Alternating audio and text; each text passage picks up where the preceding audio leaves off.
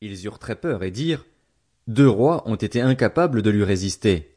Comment pourrions-nous résister, nous? Le chef du palais, le chef de la ville, les anciens et les responsables des enfants d'Akab envoyèrent dire à Jéhu, Nous sommes tes serviteurs et nous ferons tout ce que tu nous diras. Nous ne proclamerons personne roi, fais ce qui te semble bon.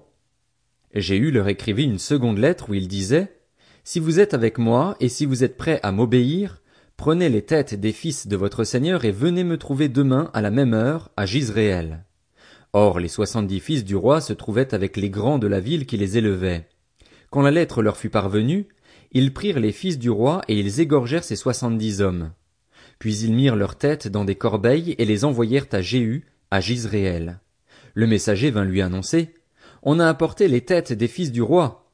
Jéhu dit, Répartissez-les en deux tas à l'entrée de la ville et qu'ils y restent jusqu'au matin.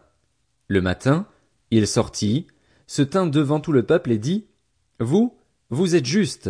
En ce qui me concerne, j'ai conspiré contre mon Seigneur et je l'ai tué, mais qui a frappé tout ceci?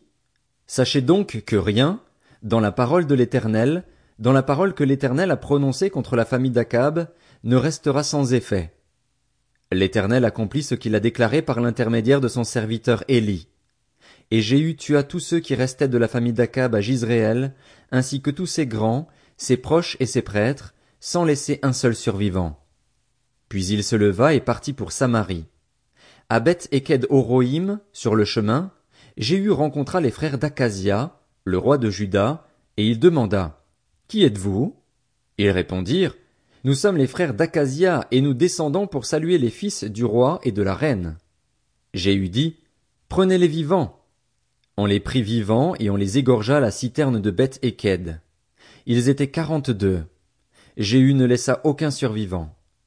Parti de là, il rencontra Jonadab, le fils de Récab, qui venait à sa rencontre.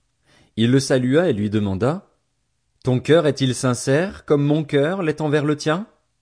Jonadab répondit, Il l'est. S'il l'est, répliqua Jéhu, donne-moi ta main. Jonadab lui donna la main. Jéhu le fit monter avec lui dans son char et dit, Viens avec moi et tu verras mon zèle pour l'éternel. Il l'emmena ainsi dans son char. Une fois arrivé à Samarie, Jéhu tua tous les survivants de la famille d'Akab à Samarie. Il les détruisit entièrement, conformément à la parole que l'Éternel avait dite à Élie. Puis Jéhu rassembla tout le peuple et il leur dit, Akab a un peu servi Baal, et Jéhu le servira beaucoup. Maintenant convoquez vers moi tous les prophètes de Baal, tous ses serviteurs et tous ses prêtres, sans qu'il en manque un seul, car je veux offrir un grand sacrifice à Baal.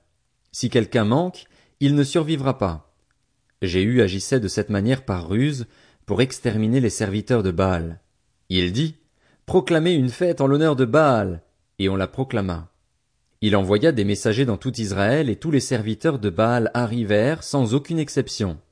Ils entrèrent dans le temple de Baal, et celui-ci fut rempli d'un bout à l'autre. Jéhu dit à celui qui avait la garde du vestiaire, Sors des habits pour tous les serviteurs de Baal. C'est ce que fit cet homme. Alors Jéhu vint au temple de Baal avec Jonadab, fils de Récab, et il dit aux serviteurs de Baal, Assurez-vous qu'il n'y ait ici aucun des serviteurs de l'Éternel, mais seulement des serviteurs de Baal. Ils entrèrent pour offrir des sacrifices et des holocaustes. Or, Jéhu avait placé dehors quatre-vingts hommes en leur disant, Si l'un de vous laisse s'échapper un seul des hommes dont je vous confie la responsabilité, il mourra à sa place. Lorsqu'on eut fini d'offrir les holocaustes, Jéhu dit aux gardes et aux officiers, Entrez, frappez-les, que pas un ne sorte vivant. Et ils les frappèrent du tranchant de l'épée. Les gardes et les officiers jetèrent les corps, puis revinrent jusqu'à la ville où se trouvait le temple de Baal. Ils sortirent les statues du temple et les brûlèrent. Ils renversèrent la statue de Baal. Ils démolirent aussi son temple et en firent des toilettes publiques qui ont subsisté jusqu'à aujourd'hui.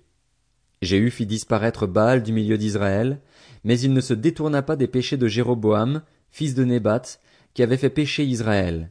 Il n'abandonna pas les veaux d'or qui se trouvaient à Bethel et à Dan. L'Éternel dit à Jéhu, Parce que tu as bien agi en accomplissant ce qui était droit à mes yeux, et parce que tu as fait à la famille d'Akab tout ce qui était conforme à ma volonté, tes descendants jusqu'à la quatrième génération seront assis sur le trône d'Israël.